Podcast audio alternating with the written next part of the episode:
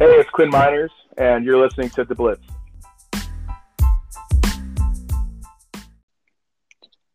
Welcome back to another episode of D Blitz. This is episode number 25. I guess you could kind of refer to it as the foul trouble Ben Simmons episode because uh, he had a rough night tonight. But uh, we're trying out a new platform. We're still going to be uploading and, and all that good stuff. But we're trying out Spotify Green Room so we can have a little live discussion with people if they join on. So this will be uh, a little bit different if anybody does show up. So um, as always, my name is Anthony DeBona. You can follow me on Twitter at Baye DeBona. You can follow the show on Twitter at The Blitz Podcast. And as always, I'm joined by my, my brother, John DeBona. You can follow him on Twitter at Jorge Blanco. And now you can follow us on Green Room as well. So my uh, ad is the same as my Twitter at DeBona on here. And John's ad on here is uh, John D119, correct? Yep. Alrighty, so I guess we should start with the big news of the day. I know we had a couple, uh, well, we have a, a playoff game going on right now. And then uh, the first game, the Sixers beat the Hawks to send that series to seven. So we'll get to that a little bit later. But uh, the big news broke early this morning when I think both of us were at work. As a diehard Celtics fan, I was surprised to see it happen this early in the offseason. Well, technically the offseason for them, I guess. And I don't think I've ever seen a trade happen at this time, but I didn't even know a trade could happen at this time. But the Celtics traded Kemba Walker and a 2025 second round pick, I believe it was, to the Oklahoma City Thunder to bring back their old friend Al Horford, uh, a young big man in Moses Brown, and then a 2023 second round pick. And uh, well, they also gave up uh, their 16th overall pick in this year's draft, so that's uh, the price they had to pay to get rid of Kemba's contract. But as a fan of neither team, what did you think of the trade? I thought it was surprising that Brad Stevens didn't say no trade backs when I guess they I guess they didn't trade him away to begin with, but let him go once and have him come back now with Horford. Um, as somebody who's not a fan of either team, I think it makes sense for both sides. For Oklahoma City, you didn't really need Horford. You're clearly rebuilding. He's doing nothing for you. Moses Brown, it seems like showed some potential. I'm not going to pretend I watched any of the Thunder, but I saw he made first team All G League this year, and he's only 21. So maybe they could have held on to him, but I mean, I think Kemba, if he's healthy, is still a solid player. And more importantly, they have, I think, every first round pick that Houston doesn't have for the next four years. So it's basically just going to be those two teams doing a snake draft. It's going to sound like one of our mock drafts where it's just me and you taking turns. That's how the NBA draft is going to sound with Atlanta and Houston the next few years. I mean, sorry, not Atlanta, uh, Oklahoma City and Houston for the next few years. I think um, I, uh, one thing, I think I saw a thing that said they have like 37 draft picks over the next like six or seven years or something like that. It's just, that's insane. You, you literally can't even make that many picks. Like, yeah, so we know they'll obviously be moving, moving around with them and stuff. Um, first rounders in the NBA draft definitely don't hold the weight that they do in the NFL, but it's still a nice thing to have, especially if you can get them potentially in the lottery, although I doubt Boston's will be or a lot of the picks that Houston got from the Nets will be. Um, but for Boston, it makes sense too. You guys needed bigs. You need to get rid of Kemba's contract. So adding some depth up front, getting a young guy with promise and uh, Moses Brown and being able to get rid of Kemba, I, I can see why you did it. Yeah, I feel like I got way too excited about the Moses Brown edition only because I think his best game as an NBA player came against the Celtics this past season. Because I, I, don't think you even know, know about it, but he went for like 20 and 20 in the first half against them. Yeah, I definitely did not know about that. yeah, um, and it was like, but like the second half, I think he had like two points and two rebounds. But he well, literally was like the first player since like Shaq to put up a line like that one half. And like, granted, he's playing for the Thunder, so they're a team that was not contending anyway, and they literally forced Al Horford to stay home because they were winning too much with him. Hmm. So it's like they were just playing these young guys and letting them do whatever. I don't think he's going to start for the Celtics.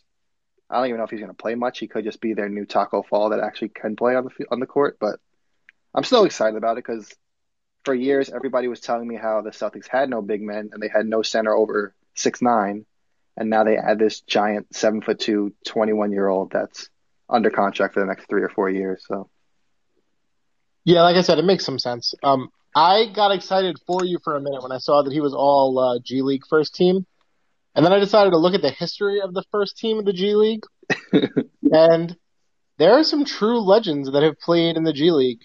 Um, of the NBA players that I'm familiar with, there's guys like Quinn Cook, three-time first-team G League, um, Vander Blue, Two-time- player. two-time first-team uh, G League, and then actually one good, one like, I mean, not amazing player, but one player who's been playing well in the playoffs and decent overall, Seth Curry, who's a two-time uh, first-team G League. So Yeah. those were the those are the three most recent. Uh, oh, Robert Covington, I guess too, is another one. But if you look up and down the list, there's definitely not a lot of indication that making first-team G League actually makes you good in the NBA or even a rotational player in the NBA because most of these guys are guys I've never heard of.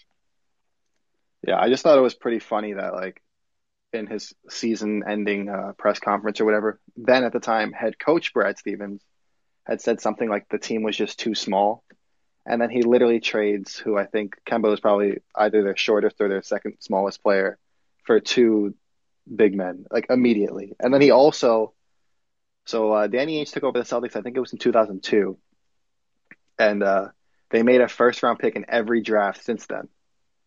And then Brad Steven comes along and he literally trades away their only first round pick this year immediately in his first move. So it's just like a completely different philosophy and um who knows if it's going to work, but I'm excited to see them do something. They had, they had to shake it up.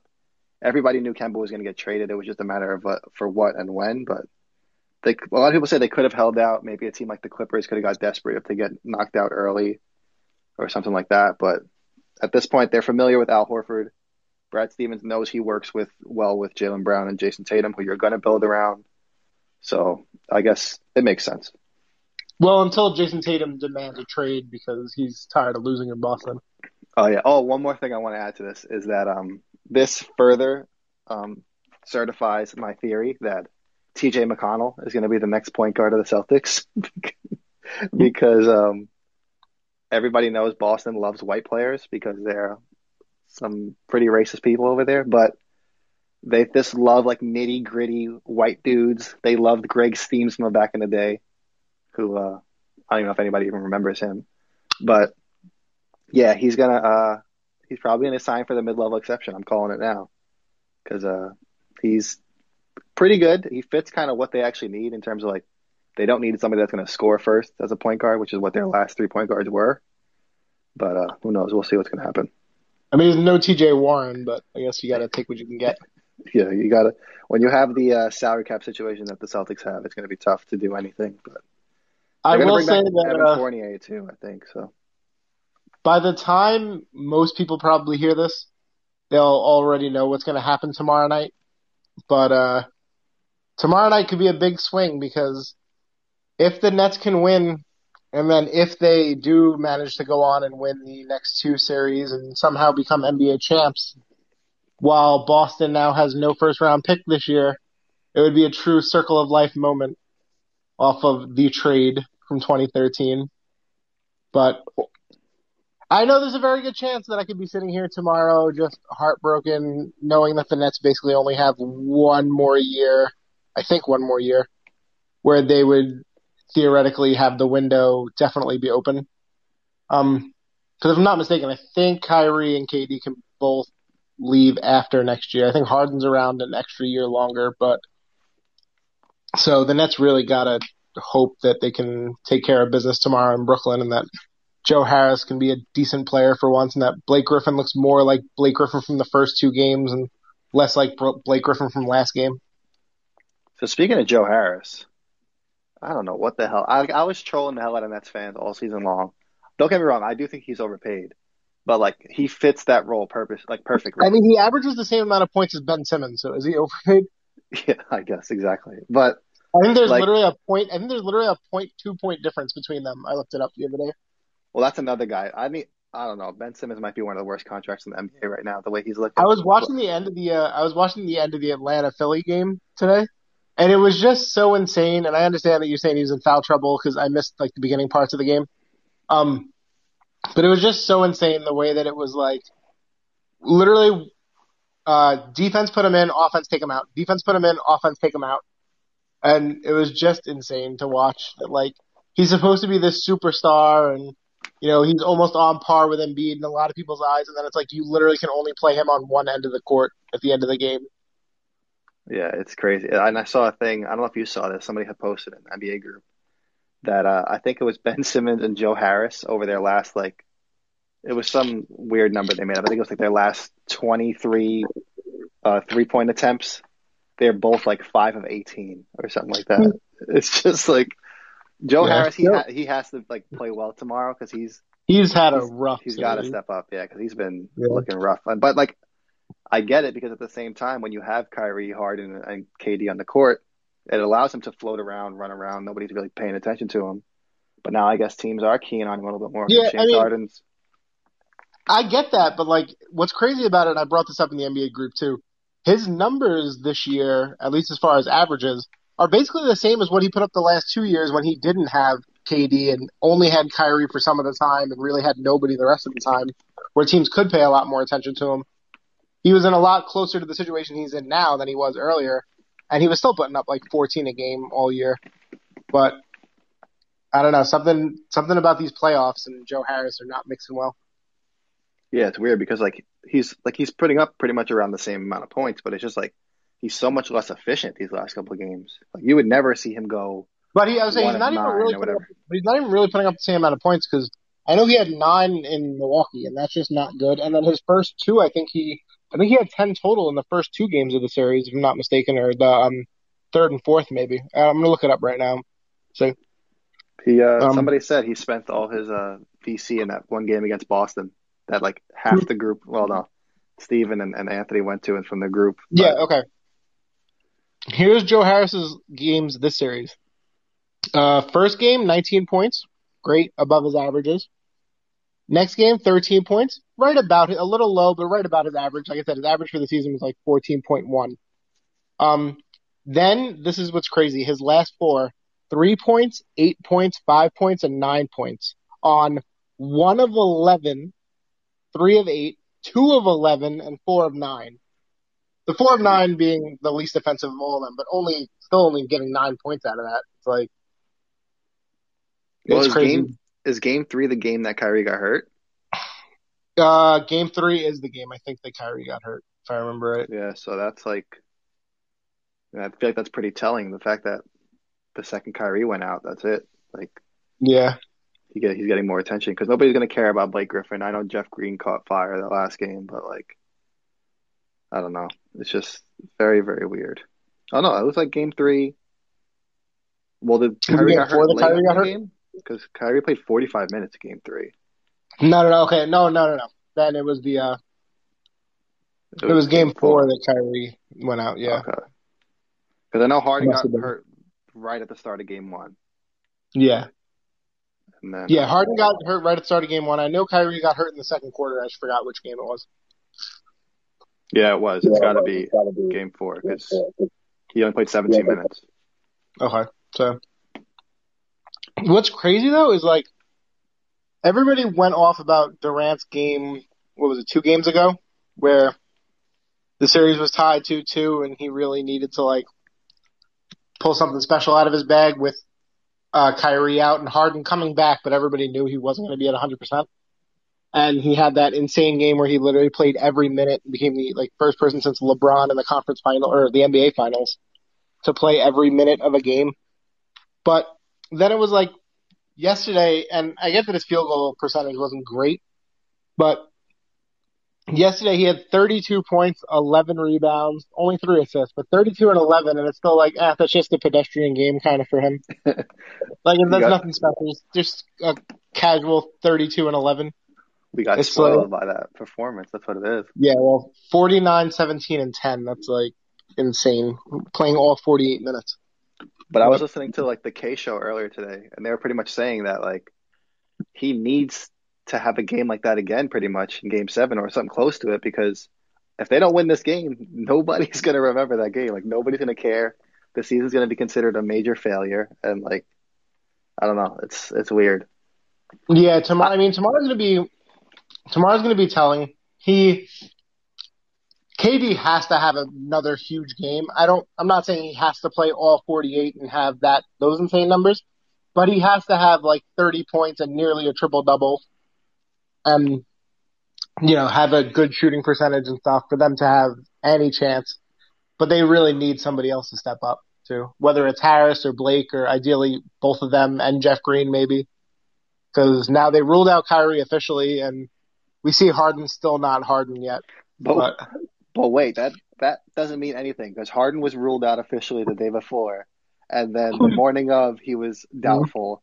Then he was questionable by lunchtime. Then he was probable by dinner time, and then he hmm. was fucking playing. Excuse my language, but he was playing by the time the game started. So it's just like, I mean, I I don't think Kyrie's gonna play, but I would not be surprised if he uh, burned some sage and showed up on the court. Yeah. Uh, in other basketball news this week, the Dallas Mavericks made a move. Oh, you got to bring that up. Well, looking at who else is in the green room with us, I see. I had no, I had no choice. We we should, we gotta we gotta bring him in. We gotta bring him in. Let him let him get it. Let his feelings out. You got to keep it a little PG. But uh, let's let's see what Eric's got to say about his team. Hmm. the bombs dropping on his team immediately about to get myself booted because I got too much to say. What's up, Eric? What's good, y'all? Uh, what's going up? Uh, not much, not much watching the game. Uh, helping my, I'm modding on my, my bro's uh, Twitch channel right now. So listen, article came out from the Athletic. That's, you got some loud music in the background there. Oh. Yeah, sorry, it's my TV. my bad.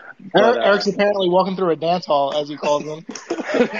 Listen. So the, the Athletic article came out, said that there was a bunch of stuff going on in the Mavs front office, all this stuff. Mm-hmm. Mark Cuban quote tweeted it, called it total BS, and then literally the next day, Donnie Nelson goes. Yep. Yes, and then the day after that, Rick Carlisle, Rick Carl steps down. Yep. so what the hell is going on there? But Lucas, uh, Lucas said he's he's staying, so that's all that really matters, right? So I'm thinking Mark Cuban is well right now. Mark Cuban is put in, in, in, he's like in a corner right now, receiving all kind of Floyd Mayweather haymakers right now because one when he said that that was total BS. That, like that makes him completely look bad because yeah, you that's... fire Donnie, like you already. It's like everybody looked at Mark Cuban like like like he was the goat well, he was until you know that, but he had a couple scandals going on or whatever. But um, my opinion, what's going on in Dallas? I think they are looking. I think they're looking in too deep. Um, I think that the whole Donnie, the whole Donnie firing, they were saying that there was like there was like some ongoing tension between Luka and and Donnie but I didn't I didn't hear anything about that. That was news to me when I when I read about like when I read reading into the whole like Mavericks thread and stuff like that. They were saying that that was because there was tension between them. But I'm like tension. I'm like that was this this, is the man that brought Luka to to the Mavericks. So I'm like I'm confused about that. And then when I saw Luka say what he said about him, I'm like okay, see that that kind of like clears up the air for me because I'm like I don't remember them ever like I don't remember Luka saying like you know I I, have issues with Donnie. Now the real confusion for me was Rick Carlisle. I'm that's like utterly shocked me. So wait, here here's my theory. I'm gonna cut you off real quick. Mm. So with the whole Nelson thing, I think yeah, he brought Luka in, but I think Luka probably approached Mark Cuban and was like, "Yo, I'll come back, but I can't with this guy running the team because apparently him and Porzingis don't really get along, and that was basically the one big move that they made besides getting Luka. So like, I feel like Luka was like, "I'll sign the extension if this guy goes," but then after that happened, Carlisle is also seeing who like the other teams that are that have openings right now because I think what five of the seven that are open are like teams that were in the playoffs this year, and then you're the Bucks might fire Budenholzer if they lose to the Nets. So like, if you're telling me if I'm Rick Carlisle and I'm like, this situation is looking like it's going to be a little shaky. I've been here 12, 13 years. I kind of want to move on, try something new. There's going to be a lot of good openings across the league. So I feel like he's going to have his pick of whichever one he wants, but he just probably saw the situation becoming a little toxic and was like, "Yo, I'm out of here. It's been too long, and I, I don't know." Yeah, I saw um I saw a quote that kind of like resonated with this whole situation, and um it was about it was saying it was basically saying, imagine your coach steps down when you have Luka Doncic on your team. And I'm just like, it goes to say, like, it goes to show you like what's happening a lot in in Dallas. And I'm like, and then it's sad because then uh, the the news came out today that they hired Dirk, and I'm just like, see, this is how you know Mark Cuban is panicking. Because Dirk always said that he wanted to come back in, a, in in some kind of way or some form or whatever. Yeah. I never I've never heard him say anything about like coaching, but I don't think he ever like closed the door on that. But like it just goes to show you that Mark Cuban is panicking because he he let Donnie go. Then you turn around and Rick is like, "Yo, yeah, bro, I'm I'm out of here." And I completely agree with that. I I think I think Rick Carlisle is the first off. I always said it. I, I think I even posted it in the in the in the old group. I've always asked like, how do y'all feel about like Rick Carlisle being like a top ten coach? Because I always thought that he was a top ten coach. Some people don't put him in top five, and I understand that, but I, he has to at least be like top ten. Like I think he's definitely right now top five.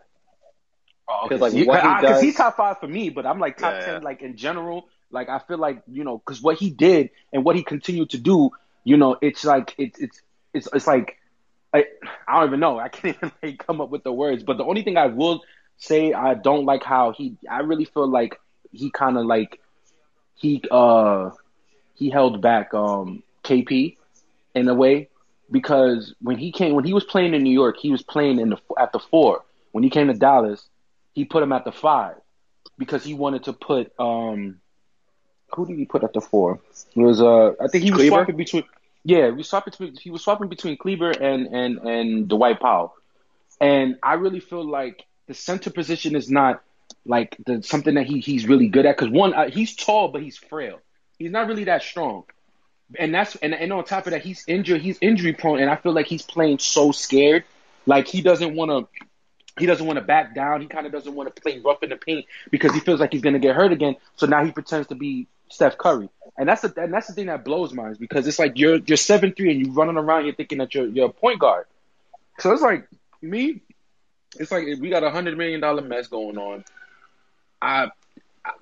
I- can't sit there and say that Luka's to be here after his supermax because I really feel like he's not to he's not to give up that kind of money. It's just that's retarded. But after, Once once he signs that deal, he's gonna be like, uh, you're gonna see that Woj bomb. Luka Doncic by the All Star break. Luka Doncic has declared a trade or or is unhappy with what's going on in Dallas.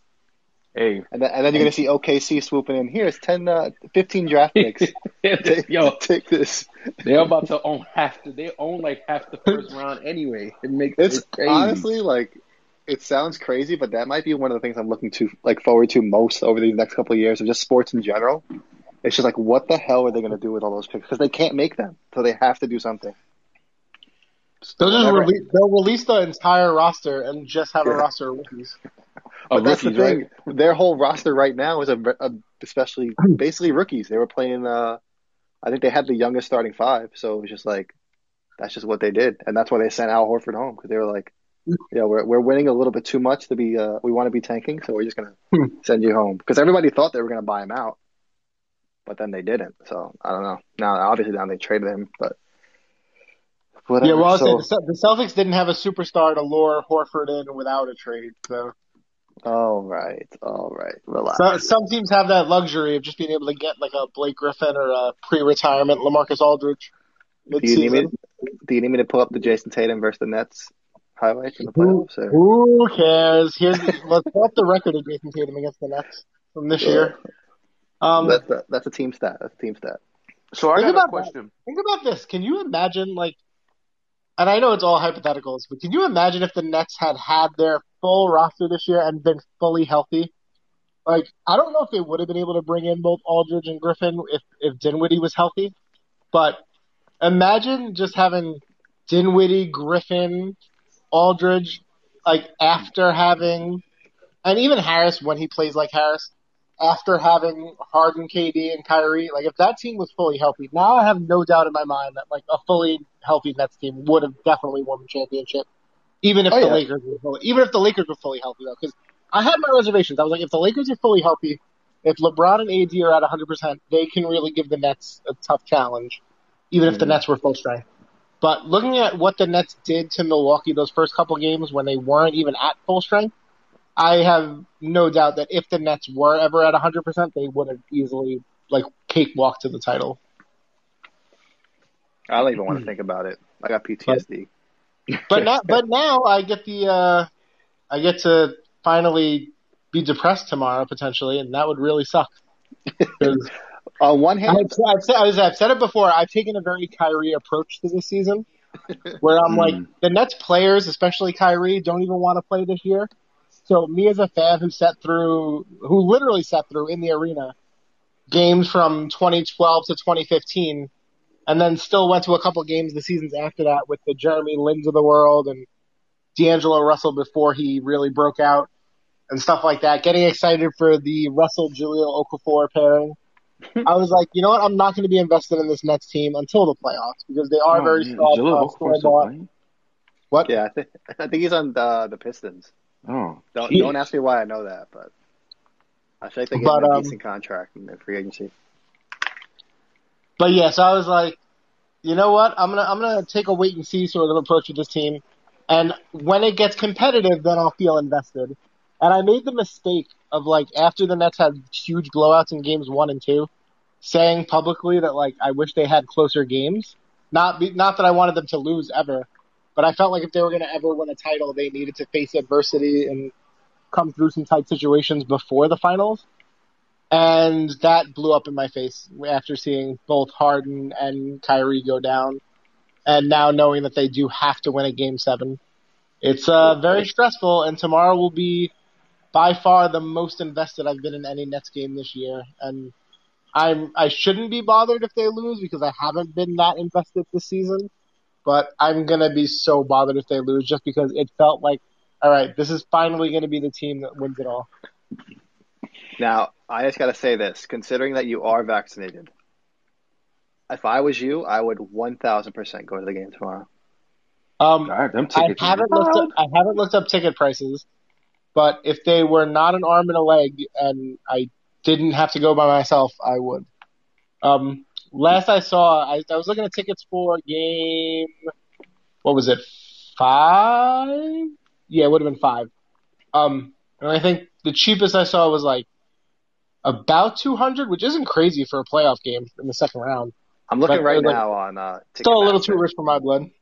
Two twenty is the cheapest ticket, so I take back what I said. and I was saying, I hate, and I I love the Barclays Center when I can get handicap seats or um, seats in the lower bowl. But those, up, if you get those upper level seats in the Barclays Center and you're not in the handicap section, that is just absolutely rough. Well, they're not at full capacity yet, right? Everything is they? now. Oh, they are? the It stadium is? is just fully open. Because when I, uh, I don't know if I've talked about it on the podcast, but I love going to the movies. Um, I have Regal Unlimited, and I'm at the movies literally any day that I don't have Veronica, which is basically like three or four days a week now. Wait, Um, honestly, with how much you go to the movies, you think you could email them and get a sponsorship?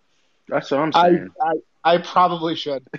Um, I've literally I've seen 26 movies since the theaters opened April 2nd. I don't think I've seen 26 movies in my lifetime. right. yeah. I don't even think I've even seen 26 Um, movies. I've- I've seen 26 26 different movies. I haven't seen anything twice though. 26 different movies since the theaters opened April 2nd. And uh, plus I went for the UFC last weekend. Oh, how So- was that, by the way? That was a lot of fun because it like I had never done that before. I'd never gone to see a pay per view or special event like in a movie theater, and it was a lot of fun too. Because like sometimes, and I've been to quite a few UFC events in person, and it could be good and bad because it's a lot of fun, and especially when the fights are good, it gets fun. But then there's always like the obnoxious drunk guys who are all juiced up watching other guys fight, and now all of a sudden think they're pro fighters, and then fights break out left and right. Um, specifically when I went to the the fight night in Atlantic City, the Kevin Lee, I think it was Kevin Lee Oliveira. I want to say it was maybe the main event. Um, there were literally four fights in the crowd that night in all different parts. Jesus. And not even the same, like not even the same group of people. And one of them was like a group fight. It was just crazy. But it's also because it was in Atlantic City. People have been drinking all day and drinking for free. So, but So wait. watching it, yeah. What was more chaotic, the crowd there or the crowd when we went to that uh, Lincoln Championship game when Telfair was playing at MSG? when Dad thought we were getting shot at. Yes. Yeah, I don't, honestly, we haven't ever talked about that, but yeah, my freshman, I guess, I guess I think it was my freshman year at Lincoln. It, it might have been Um, going they had- into your freshman year. I don't know. No, I think no, was no, I was, I was already in the school for sure at that point, but I think it was my freshman year. I think it was like the end, towards the end of my freshman year. Um, they had made the city championship under Telfair, and uh, we went to the Garden because that was back when MSG used to host it, and the crowd was nuts. And then, of course, on the way out because it's just a bunch of high school kids from Lincoln, and I want to say boys and girls probably because I feel like they used to Mm. go back and forth a lot in basketball. Um, just a bunch of public school Lincoln and boys and girls kids, like just being all angry and loud and obnoxious at each other, and then somebody thought they heard gunshots or did hear gunshots, and we're like in the middle of like 34th Street, and our dad's like rushing us into like take cover in a in a doorway somewhere.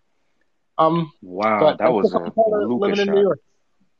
But this was what two? You figure 2003 probably, like spring of 2003. I'm trying to. I'm trying to look it up. I can't find it, but I think I think it would have been 2003, um, if I remember right. But yeah, so that that was fun. But the uh, UFC was more chaotic because I was an adult for that. Where the Lincoln game, I think, was maybe dad overreacting quite a bit. But the uh, the UFC, like I said, literally four different fights in the stands, which is always fun. Um, This- oh, but going back an- to watch, going back to watching in the theater though, it was cool because everybody who went was pretty like relaxed. Nobody was like obnoxious or loud or getting in anybody's face or anything. It was, and I thought like there might have been some issues because the the back row was like a bunch of like late teens, early twenties, like loud before the event started white kids. awesome. Um, but they all ended up being like really relaxed and chill for like the whole event. Um, and then it was it was fun too because then when the Diaz fight happened and he like almost caught um who was he fighting Edwards almost caught Edwards at the end. The whole place like everybody was jumping out of their chairs and it was like the closest I felt to being back at an event since the pandemic started. yeah, it's almost weird to me now to see like full crowds at these games and stuff. Like it makes you even more excited for like the NFL season because I Yeah. I feel like things should be really really under control by then. So like I do plan on going to one game Well, at least. I was saying the I, Giants. am going to a, I'm going to a preseason game. Uh, Giants versus the Patriots. That's at MetLife. Yes. Nice. I was gonna say the Giants just announced already today that uh or yesterday they're doing hundred percent capacity, no vaccine checks and no mask checks this year. Um for MetLife. The only basically the only precaution they're taking is they're doing cashless for everything. But and I had never heard of this until I read the article. Um they're gonna they said they're gonna have reverse ATMs in the building which are apparently you put ca- it's I guess it's kind of like a like the laundromat cards. You Mhm. put money in and then they give you like basically a, a debit card with that much money on it. Oh, okay, that Um. So that's like kind of a cool idea since they are going cashless. But that's that's the only precaution I see that they're taking. They're going to be open 100%. The plan right now is like I said, no vaccines, no nothing. Um, there's also two wrestling shows coming in this in the fall already. They're they're going to do a wrestling show actually at uh, Arthur Ashe, which I had never been to before, but might have to try to get tickets for in Queens. That's where the they uh, do tennis the- stadium, right? yeah, where they do the, the That's E match. AEW, right? Yeah, AEW is running Arthur Ashe. Oh, here we go. I'm outnumbered. I'm outnumbered with wrestling talk. I have t- I have tickets the week I have tickets the week before in Newark already. Um, that I had bought like pre It was literally it's not. It was supposed. To, I haven't talked about it on here. I bought tickets to what was supposed to be like a big like pay per view ish show called Blood and Guts. That was literally it was like it's a special match and it's like two because I know Anthony doesn't watch wrestling, and a lot of people listening probably don't. It has two rings. They have a cage around both rings, and it's like a te- big team match. It's supposed to be you know bloody and whatever. Um, they were supposed to do that match literally the week after the pandemic hit. I think my tickets were like February 26th or something of la- of 2020. And then when the pandemic hit, obviously they didn't do the show and it just kept getting pushed back and pushed back and pushed back. It was supposed to be like August. And then obviously things weren't good enough to open by August, but now they finally are running the show, I think September 15th.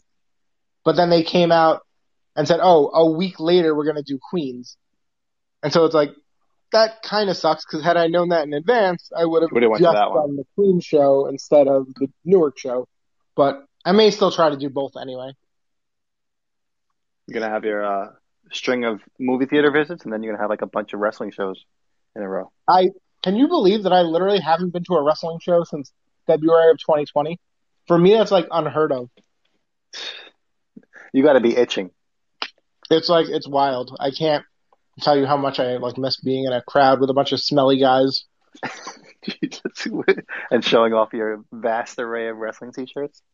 Yes, But uh, all, that, all that I own are plain polos and wrestling t-shirts. since we're talking about, I guess everything returning to normal, vaccine, whatnot, have you seen uh, Cole Beasley? What he's been tweeting today? Uh oh, but you have no. not. Oh my Can I only God. can I assume that Cole Beasley is anti-vax because he? There's like anti-vax, and then there's whatever the hell Cole Beasley is. Because like you know, I've already explained to you, like I personally haven't gotten it yet for Yeah. reasons worried about like long-term issues. I think I think is crazy, but I also understand because you're not out there being like nobody should get it. No, You're yeah, of course, I because, don't, like- I don't want it. It's not for me. But you're not out there calling people sheeple who get it. Yeah, exactly. Uh, I'm not citing, one that's gonna. citing YouTube videos. I'm never telling people they're crazy because they got it, or I'm like fully in support of people getting it actually. But like personally, I'm not getting it at this time. But when you have a guy like Cole Beasley who has, I guess, however many hundreds of thousands of followers on Twitter and social media, whatever. So over the past couple of days, when the uh, first, I don't know if you've seen like the actual guidelines that they came out with, that the NFL, I saw the that. I know for the agreed to. coaches at least, they were basically saying that like coaches who are not vaccinated can't be on the field for anything. So they can do things virtually, but they can't be around So- the players. the NFLPA came out with a thing and they apparently agreed to these whole guidelines with the league. So like it's a ton of stuff and it is it's a lot, but I, I, they're basically doing it because they're kind of they're basically forcing the players to get vaccinated. Yeah, they I was wanted like, to- they, like it's like most businesses. They want everybody to get the vaccine, but they don't want to just flat out say you got to get it. So they do as much as they can to try to like strongly encourage you getting it. Yeah, so basically it seems like all of the precautions that they were taking last season would still be in effect for who's not vaccinated. But then like there's also apparently they uh there's limits on their like social media and marketing sponsorship stuff. So I guess like players are taking that's issue with weird. that. Like, Yeah, but I think that was kind of one of the things they did to Well- like if we hurt their pockets, then like But no, I was gonna say, I guess it depends because to me, if you're just refusing to get the vaccine, like for your own personal reasons, I don't think they should. That should have anything to do with your sponsorship. yeah. If you're openly saying that you're refusing it and openly anti-vax, then I could see them being like, we don't want to, like, we could. It does negatively impact the whole country when people are refusing to get it. Like, so I can see them being like, well, you're not going to be allowed to have sponsorships, at least like through the NFL. Then, like, if you're not getting it. But um so yeah, that that was sent out I believe yesterday, right? The uh, whole guidelines that came out. And then Cole Beasley like, quote tweeted it and said like this is crazy, did we vote on this, blah blah blah, right? Mhm. And then he tweeted again saying like the Players Association is a joke. Um, this is this is the first tweet that kind of threw uh, Twitter into a whirl, and then he went even further off the edge, which I'll get to. So he said the Players Association is a joke. Call it something different.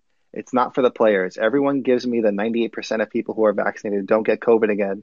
The odds of me getting in the NFL and playing for 10 years are lower than that, and I'm here. So What? huh?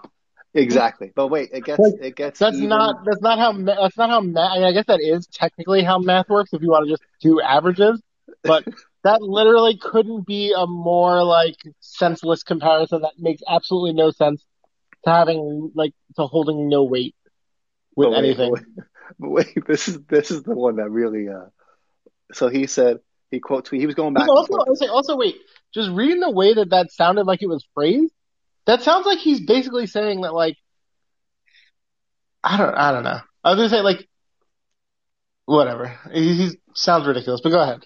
The moral of the story is Cole Beasley is crazy and he needs to be careful because he has almost 500,000 followers on Twitter. But so this is another thing. He was going back and forth with this guy Tyler Tyler Conway. I don't know who he is. Oh, he apparently writes for Bleacher Report. But um so Cole Beasley says everybody is so all in on science now more than I have ever seen. What happened to God's will? Oh, oh my God. But wait, but wait. Then um So then he put out this whole. He typed a little note in his phone, and it says his his uh thing captioned to it. It's public service announcement. Doubling down on the like yeah, yeah, exactly. is always your worst move. Like you can So- say something dumb, but then just either shut up or apologize, or just don't say anything. Like just shut up. Just that's probably your best route. Like don't Because- apologize because that seems phony. Just be like, you know what? I said something stupid. I'm gonna let it lie, and I'm not gonna keep doubling down on it. But 'Cause- nope, people can't seem to do that. There have been other players that came out after the uh, NFLPA guidelines came out, and they were like, "Oh, I don't agree with it, whatever." But this guy is out here just like spewing nonsense. But like, you're ready for? So a lot of people thought, because usually when a player puts out a note like this, it's something like typed from their agent to like kind of Hmm. put water on the flames and like diffuse the whole situation. But uh, I'm I'm gonna read what he said just because it's it's crazy to me. So he uh, he says, "Look, I'm going to live my life, my one life, like I want to, regardless. Everyone, hi, I'm Cole Beasley, and I'm not vaccinated. I will be outside doing what I do. I'll be out in the public. If you're scared of me, then steer steer clear or get vaccinated. Point blank. Period. I may die of COVID, but I'd rather die actually living. I have family members whose days are numbered." If they want to come see me and stay at my house, then they are coming regardless of protocol. I don't play for the money anymore. My family has been taken care of. Find me if you want. My way of living and my values are more important to me than a doc- than a dollar. I love my teammates and enjoy playing ball because all the outside BS goes out the window in these moments. I just want to win the Super Bowl and enjoy these relationships that will be created along the way. I'm not going to take meds for a leg that isn't broken. I'd rather take my chances with COVID and build up my immunity. One second, there's more to this. And build up my immunity that way. Eat better, drink water, exercise, and do what I think is necessary to be a healthy individual. That is my choice based on my experience and what I think is best. I'll play for free this year to live life how I've lived it from day one. If I'm forced into retirement, so be it. I've enjoyed the times I've had. I'll get to live freely with my wife, kids, and extended family forever. We'd get to enjoy the times that we missed from the sacrifices we've had to make just so I can play this wonderful game. So either way, it's a win-win. That's where I stand. Thank you for everyone who has been supportive throughout this process. A lot, of, I don't know who that is, by the way. A lot of other Oh. NFL players hold my position as well, but aren't in the right place in their careers to be so outspoken. I feel for you, and I'm hoping I'm doing my part to represent you guys well. So, just real quick before I know you're going to go crazy, Yes. the moral of the story is Cole Beasley 1,000% voted for Donald Trump. um, for for sure. Um, now, if I can get to get to my little rant, there's so much there to address that I literally don't even know where to start. We, we need a whole other. Ep- we just start a new one. It'd just be the Cole. yeah, you might have to. Yeah. The most have to. absolute, the most absolute asinine, selfish part of that whole statement is like, "Hey, if my family has cancer, they can come see me if they want. I don't really care if they die or not, because Yeah. I ain't wearing no mask. I ain't getting no vaccine. Like Terrible. you're just an idiot. Okay, that's that's that's first and foremost. The second one, and this is this is a stance that I've heard from a lot of people, and I feel like I need to explain it because a lot of people are dumb and don't understand science. People are hmm. like, well, if you get the vaccine, why do you, and you think vaccines are effective, why do you care that I don't? And like on the surface, that makes sense. Because yes, if I have this vaccine that protects me from this thing, and you don't, it shouldn't affect me at all. Here's the problem. When people don't get the vaccine, the vaccine still exists, and the vaccine still transports from person, I mean, sorry, the vaccine, the disease or condition still transports from person to person. In doing that, it can mutate. When it mutates, it becomes resistant to the vaccine. This is why we get a new flu shot every year. This is why kids still have to take MMR vaccines. They don't eradicate the disease, they don't eradicate the disorder completely. They just make it so that your bodies know how to handle them well enough so that odds are you probably won't die if you get it. Like mumps, measles, and rubella all still exist. They just, we don't see people dying left and right from them. So that's why you get the COVID vaccine. Because if enough people get the COVID vaccine, it won't keep traveling the same way. It won't have the ability to mutate because people won't be as sick. And there you go. It like just makes sense. Um, now as far as his whole getting in shape thing, I can totally see that. I'm a big fat mess, and that's the main reason I got the vaccine because I was like, this thing kills fat people first. It seems like, and so I need to get the shot as soon as possible. If you're a pro athlete, I get you being more hesitant about it. But again, you're a pro athlete. You're in tremendous shape. Do you wear a seatbelt? Do you wear shoes when you go outside? Do you wear pants? All of those things are things you could rail against and protest against because guess what? Pants are not comfortable. Seatbelts are not comfortable. None of those are comfortable. Shoes are not comfortable. But you know what? They're there for your safety and to make your life easier and to make things more presentable for everybody. So we all have just agreed to do them now. And it's just, you're just selfish if you're going to, like I said, it's one thing to not get it, although I, I disagree with people who aren't getting it too.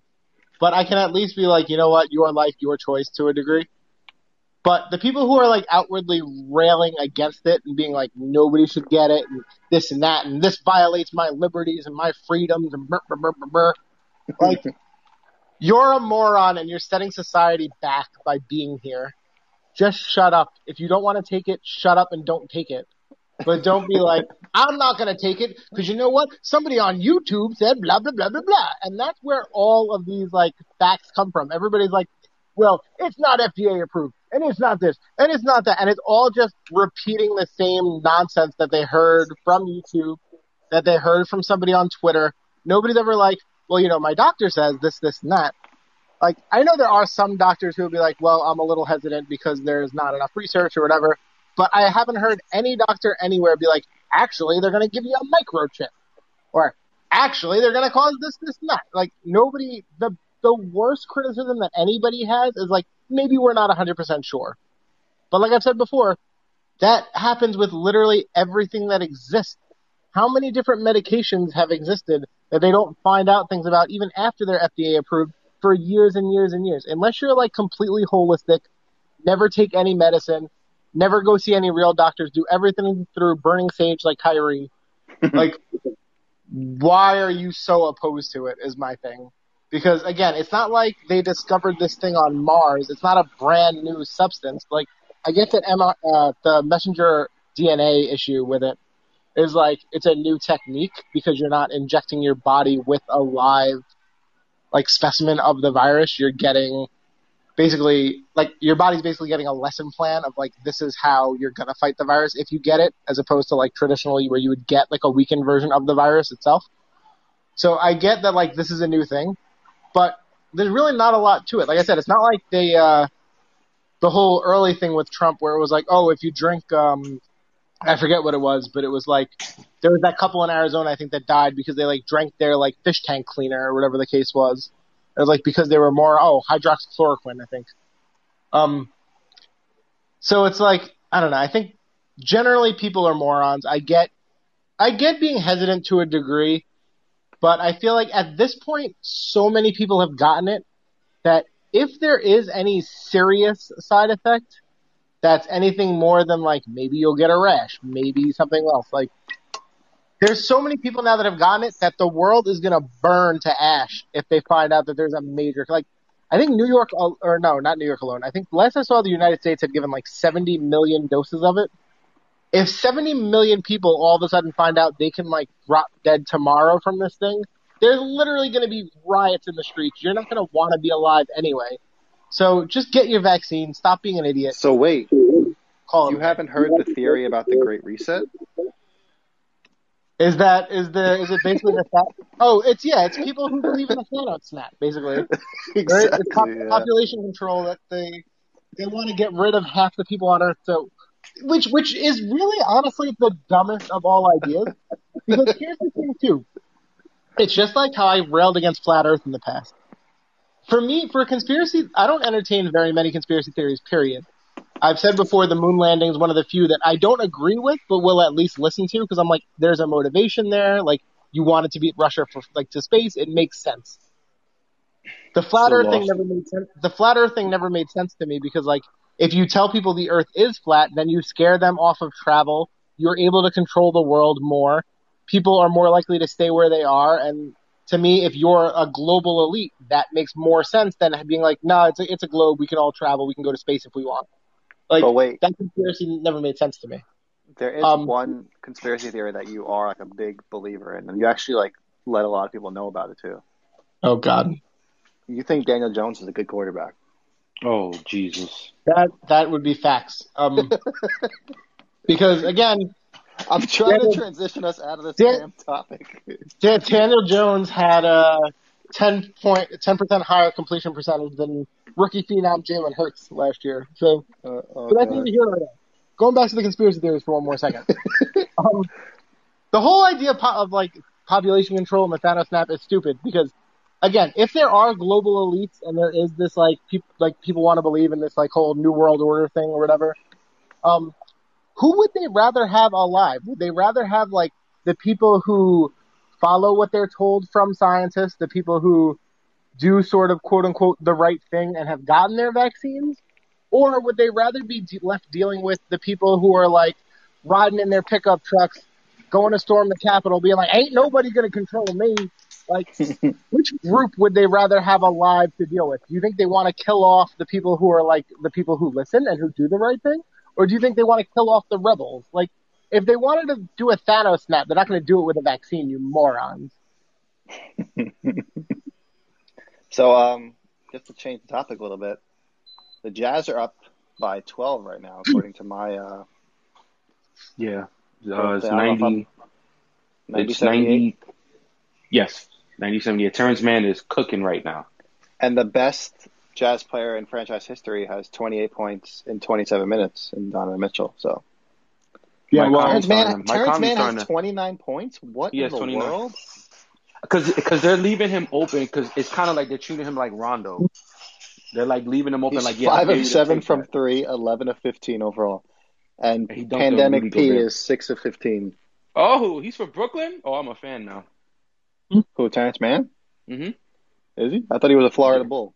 It just said he was from Brooklyn, New York. His hometown is Brooklyn, New York. He about to play for the Oh. Nets. Oh, Oh, he confirmed. played. He played for Brown is also FSU. from New York. I don't know if he's from Brooklyn, but I saw that today. Moses Brown, yeah, he played at Archbishop something. Yo, This is Terrence what? Mann is cooking. Oh, and he's screaming at niggas' faces. Oh shit. but uh, oh, one Down last by thing I 10 wanted to talk about. For, for the record, uh, for future posterity, the thoughts and words expressed by Eric are not reflective of D Blitz, myself, Oh, or Anthony I'm sorry. Yeah, I'm sorry. I'm sorry. I, I have jobs I want to keep, and this is like the third thing that I feel like has slipped out. That first it was the R word, then it was, uh, I believe, an N word in there, and Eric is a black guy, so at least he has more leeway with that than we do. I apologize. Before, I before mean, I, canceled, I got to try to save this, unlike the uh, NBA group on Facebook. The, the So Clippers look- are, are a tough uh, topic for him to talk about. So yeah, right. Because I, I can't really talk because my team got bounced out, and then there's a lot going on in Dallas. But be, speaking of Dallas, I wanted to pitch this uh this thing that I saw, and I wanted to see how how y'all felt about it. Um, so I read somewhere that it's a possibility that we. Oh my God, Terance Mann is really cooking, bro. Um. The- So there's a possibility of uh, Raptors, and I'm, I'm throwing my air quotations up. You can't you can't really see it, but there's a, a Raptors reunion in Dallas with um with the possibility of us re- acquiring the uh, DeMar DeRozan in free agency and Kyle Lowry in the sign and trade. eh, I don't I don't know. I just feel like I was gonna say why? Like, I mean, one or the other maybe, but like, why both when you have Luka? I feel like you should be attacking. You definitely need a guard, but then I you like should be attacking. I feel like you should really be going after bigs. Like, yeah, so Low, like Lowry to me makes more sense than DeRozan. If you're gonna do like Lowry, Luka, and now you need a big. But be- because like DeRozan, I feel but like is, here's my question: Is Lowry teetering on like Mike Conley sort of like territory where it's like this guy that was an all star for a long time that was one of the major pieces of carrying a team. I know he never won a ring. Um, not Lowry, uh, Conley. But I feel like now Conley has become this sort of like after, like I know he's playing on, I guess technically the best team in the West and maybe the best team in basketball. I don't remember how the records went, but uh, I feel like he's kind of become an afterthought in Utah and like the third or fourth best player on that team. yeah, I So, feel like Lowry's definitely Lowry kind of becoming that. I feel like. he's on the decline for sure, but I feel like on the right team, he makes a lot of sense because like Yeah. I know the Lakers were like No, interested think in he him the trade he on. did upgrade uh, like on the point guard situation for Dallas, I'm sure. But Yeah, hundred percent. I, I thought Dallas was going to be a perfect place for Kemba, but obviously that's not going to happen. I mean, it could still happen. Who knows? But I think Lowry would make sense. I'm not sure about DeRozan because I feel like DeRozan is, especially since he's been to San Antonio, he's almost plays like the point guard for them because he's been getting like a ton of assists. He's really like Mhm. running the offense. I just feel like that would kind of conflict a little bit too much with Luka. I feel like with a guy like Luka, you just let him run the offense, and Lowry can kind of be like that secondary guy in terms of like handling the ball because he's, but he's not going to be scoring much because I feel like they're going to bring back Tim Hardaway Jr. Right? He's a free agent, Yes. or he's gonna he's going to be free agent. So I feel like they have to bring him back. Yeah, we will. and then like they just have the- to figure out what they want in the front court because I don't think Porzingis is it. So they got to trade him, and I don't know what his value is. I don't think I don't think I don't think Porzingis is going to get traded this offseason. I just think that his contract is too big of a burden for any team to really take a chance on and say like, "Hey, we we we have the space, but we don't we don't know if we want to take that chance because But I- it's it's also hard to say that the same day that Kemba Walker was just traded, who's like six or seven years older and cost like seven million more and has even worse injury problems than Porzingis does. Yeah, but I mean, he, he went to he went to OKC, which I think with all those picks and stuff like that, I think it's more of uh, it's going to be like a maybe what Al Horford is going to do. He's probably going to play like limited minutes, but he's going to be like that veteran guy to like kind of coach up the the the young guys and kind of like show them the ropes, kind of thing. Well, I don't even I think, think- Kemba's going to play there. I think he's going to end up getting traded again, probably. But Yeah, like. prob- okay. with Porzingis, I feel like he's still young enough, and like some team is going to convince themselves, like even if Dallas has to like package a pick or package like a younger or ch- better contract with him, I feel like he can be moved, and like some teams just going to convince themselves, like, oh, this is if he changes scenery, gets out of Luka's shadow, plays with whoever else. But wait, I think just a quick question: What is the rule with that? Um, with the whole trade thing? Because I remember when the Nets were originally back when they first moved to Brooklyn, and there was the rumor that the big three was going to be Deron Williams, Joe Johnson, and Dwight Howard. That Brook Lopez, they had signed Brook Lopez, and then they couldn't trade him for like six months or whatever it was. Is that only when you sign a new deal? That I you think can't you sign a new deal. yeah, I think um Because I know there's something about like basically you can't be traded twice within a certain window or whatever. No, if you sign like an extent, that's why there's always like sign in trades. Like if you sign with the same team, then they Yeah. can trade you pretty much right away. But like in terms of like if you just traded for a player, like not just sign them, I think there's only a, a an issue with like a delay in when you can trade them if the player just signed. Well, Like, like, they- I said, that's what happened. That's what happened with the Brook Lopez deal. I know was they. It seemed like they weren't sure if they were going to be able to get Dwight, so they extended Brooke that off season, and then like once they extended him, they basically said that they couldn't trade him for Dwight until I think it was like December.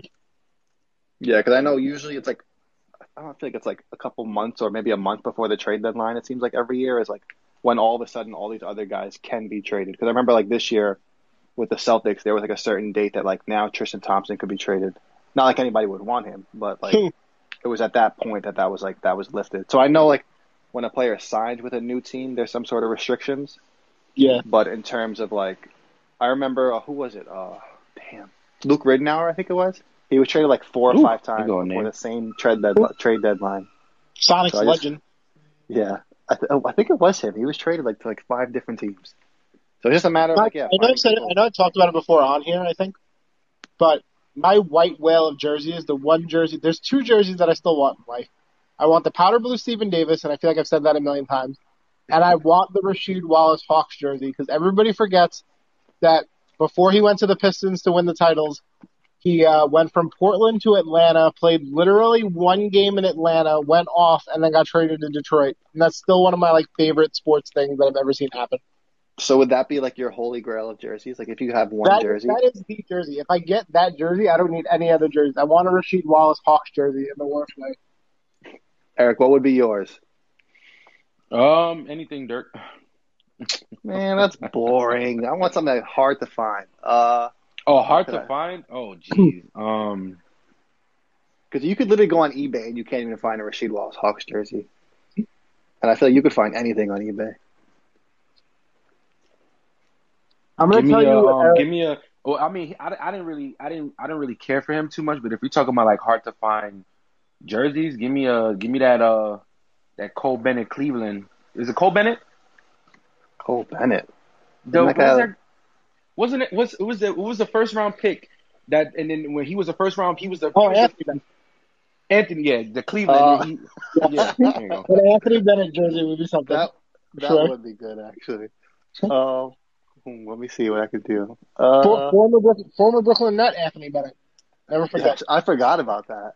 I, I still swear. So did I. If he played said today- That was around the Jahlil. This is how much of a Nets fan I was. That like I was excited for Anthony Bennett at one point. Like guys, I forgot about. I have a Jer- I have a Jeremy Lin. I had a Jeremy Lin Knicks T-shirt, and I have a Jeremy Lin. I have two Jeremy Lin Knicks jerseys.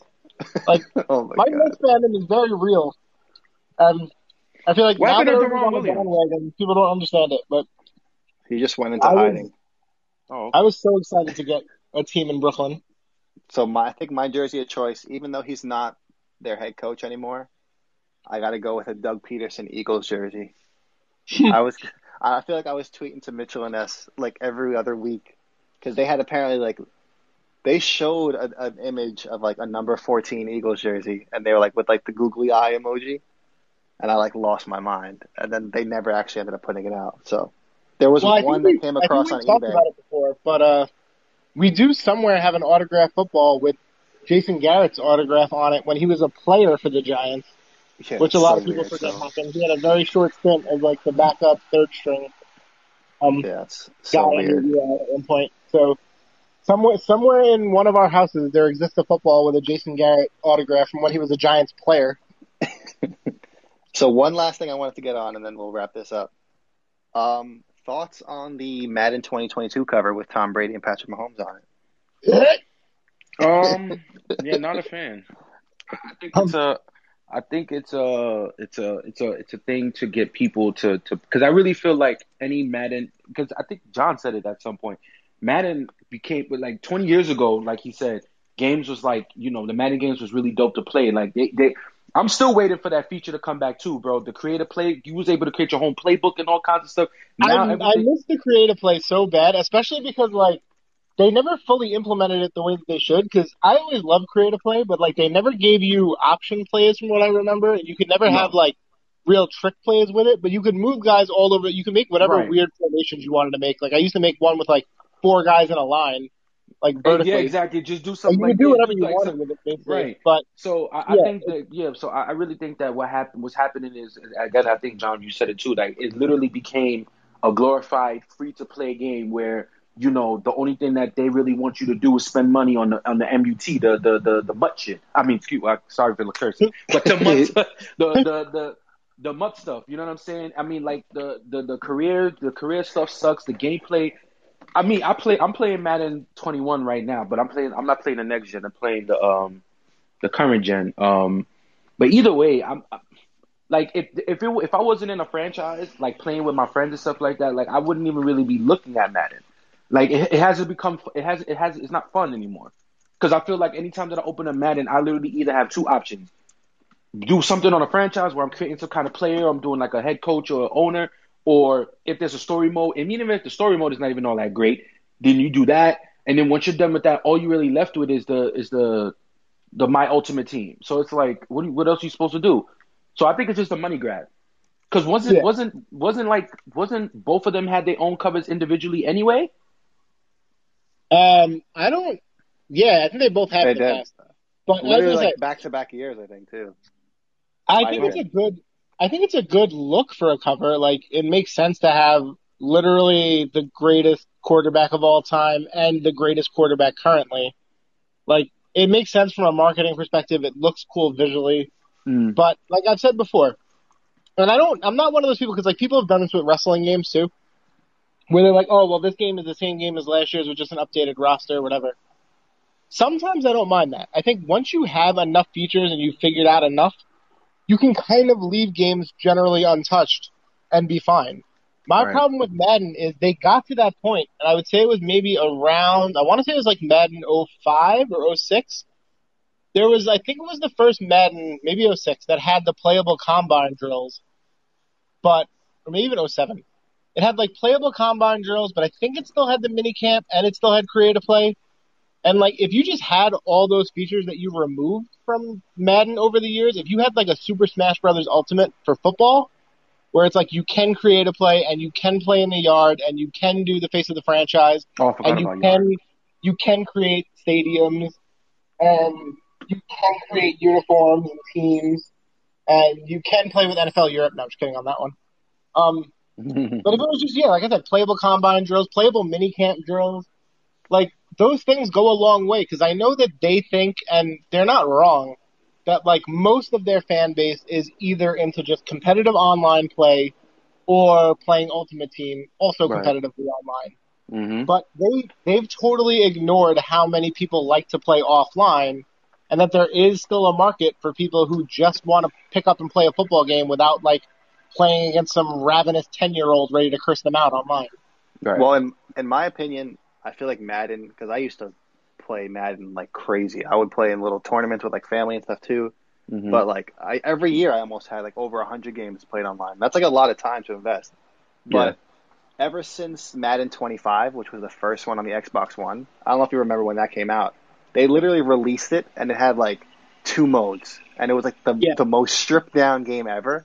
And I feel like ever since then, it's just like they got away with it that year. So they were like, oh, we could just keep doing this. Like, why do we have to actually put in effort and add all these new features? Because now, like, even this year, everybody got excited because when they like put out the video, it was like, oh, a whole new game, all this stuff. And then you read the actual article that breaks down all the features, and literally two out of the three features are about the atmosphere and like the crowd and like it, it rattles your routes when you do like pre-snap stuff. Like it really Yeah. doesn't make I any sense me. Like, uh, That's like that's cool stuff, but that's also stuff that like they're touting as new that existed in NCAA football what fourteen and they before? mention that in the article too. Like there was literally like I know the old N- like one of the NCAA games literally had it where if you were like depending on the game situation and which stadium you were in or whatever, that the crowd would get so loud that yeah you literally couldn't see the like routes pre uh, pre play and stuff like that. And like I think that's a very cool option to have, but I'd be a lot more excited if you were just like hey we're adding we're returning all these features that we stripped out over the years because to me like I said going back to the Super Smash Brothers Ultimate like you don't have to revolutionize the game just return what should have never left. It doesn't make sense. And I know some people have said they're like, oh well, Right. you can't have free to play because people exploit it online or whatever. But I feel like that's such nonsense. Like either then debug it or you know what, make competitive online games then where you can't use your own created plays or you can only use two created plays or something like that. Like I'd be fine if it was just an offline only feature because like when Mhm. it did initially exist in the game, it, there was nobody really playing online like that. But it's just crazy that they took it out completely. Well, they could literally do like say a game like Call of Duty does, where you have like an, a regular online like casual playlist, and then you have a ranked playlist, so you can have it where people can use whatever playbook they want on the casual one. But then when it comes down to ranked stuff, they have to just use stuff that's in the game already, like not nothing user created. Yeah, Like, it's well, really saying, they kind they of- make more than enough money to put like that kind of time into it, and they just refuse to do it. So yeah, that's why. Well, there's two. There's honestly, there's two big reasons why I don't buy Madden anymore, more than anything else. If I'm being 100 percent honest, because I knew that Madden was more or less the same game. I knew that it was stripped down for years, but I only stopped buying it maybe three or four years ago. Was like the last time I actually bought a Madden. yeah, when EA Play came out, It's EA, yeah, EA, EA Access. Access, yeah. yeah, EA Access, which I guess became EA Play eventually. But so they gave you now a 10 hour trial, and then eventually they give you the whole game, like when it's almost the end of the season. But I never really played beyond those 10 hours. And then to me, the bigger thing too is that like we still don't have a Madden on the Switch. With how stripped down Madden is, there's absolutely no reason you can't have it on the on the Switch. We literally have NBA 2K on the Switch with basically all the same Word. features the other systems have. Why can't we have a Madden on the Switch? It's insane. I have EA Maybe they're saving it for the Pro makes too. other games for the Switch too. It's not even like a publishing issue or whatever. Like there are EA games that you can play on the Switch. I'm pretty sure. I'm pretty sure there's like versions of Plants vs Zombies on the Switch. If I'm not mistaken. They literally have Madden on the cell phone. Like you can get it on. I know on Apple has it. I don't know if Android has it, but like, and it looks pretty decent for a phone game. So it's like, why can't Yeah. you just? like, I don't know. Yeah, you like just tweak. I mean, I I know it's I know everything is harder than I'm making it sound, but like I can't imagine it's harder than like tweaking the graphics. And like I said, even if you had to take out the story mode or something because like you feel like cutscenes can't be in the game, which still doesn't make sense because like, you have a game like LA Noire on there, you have Saints Row 4, you have games that are basically like exactly where Madden is, if not above them already. That you can play on the Switch. Why can't I get a Madden on the Switch? That's a big thing that I've like wanted for a long time that I haven't gotten.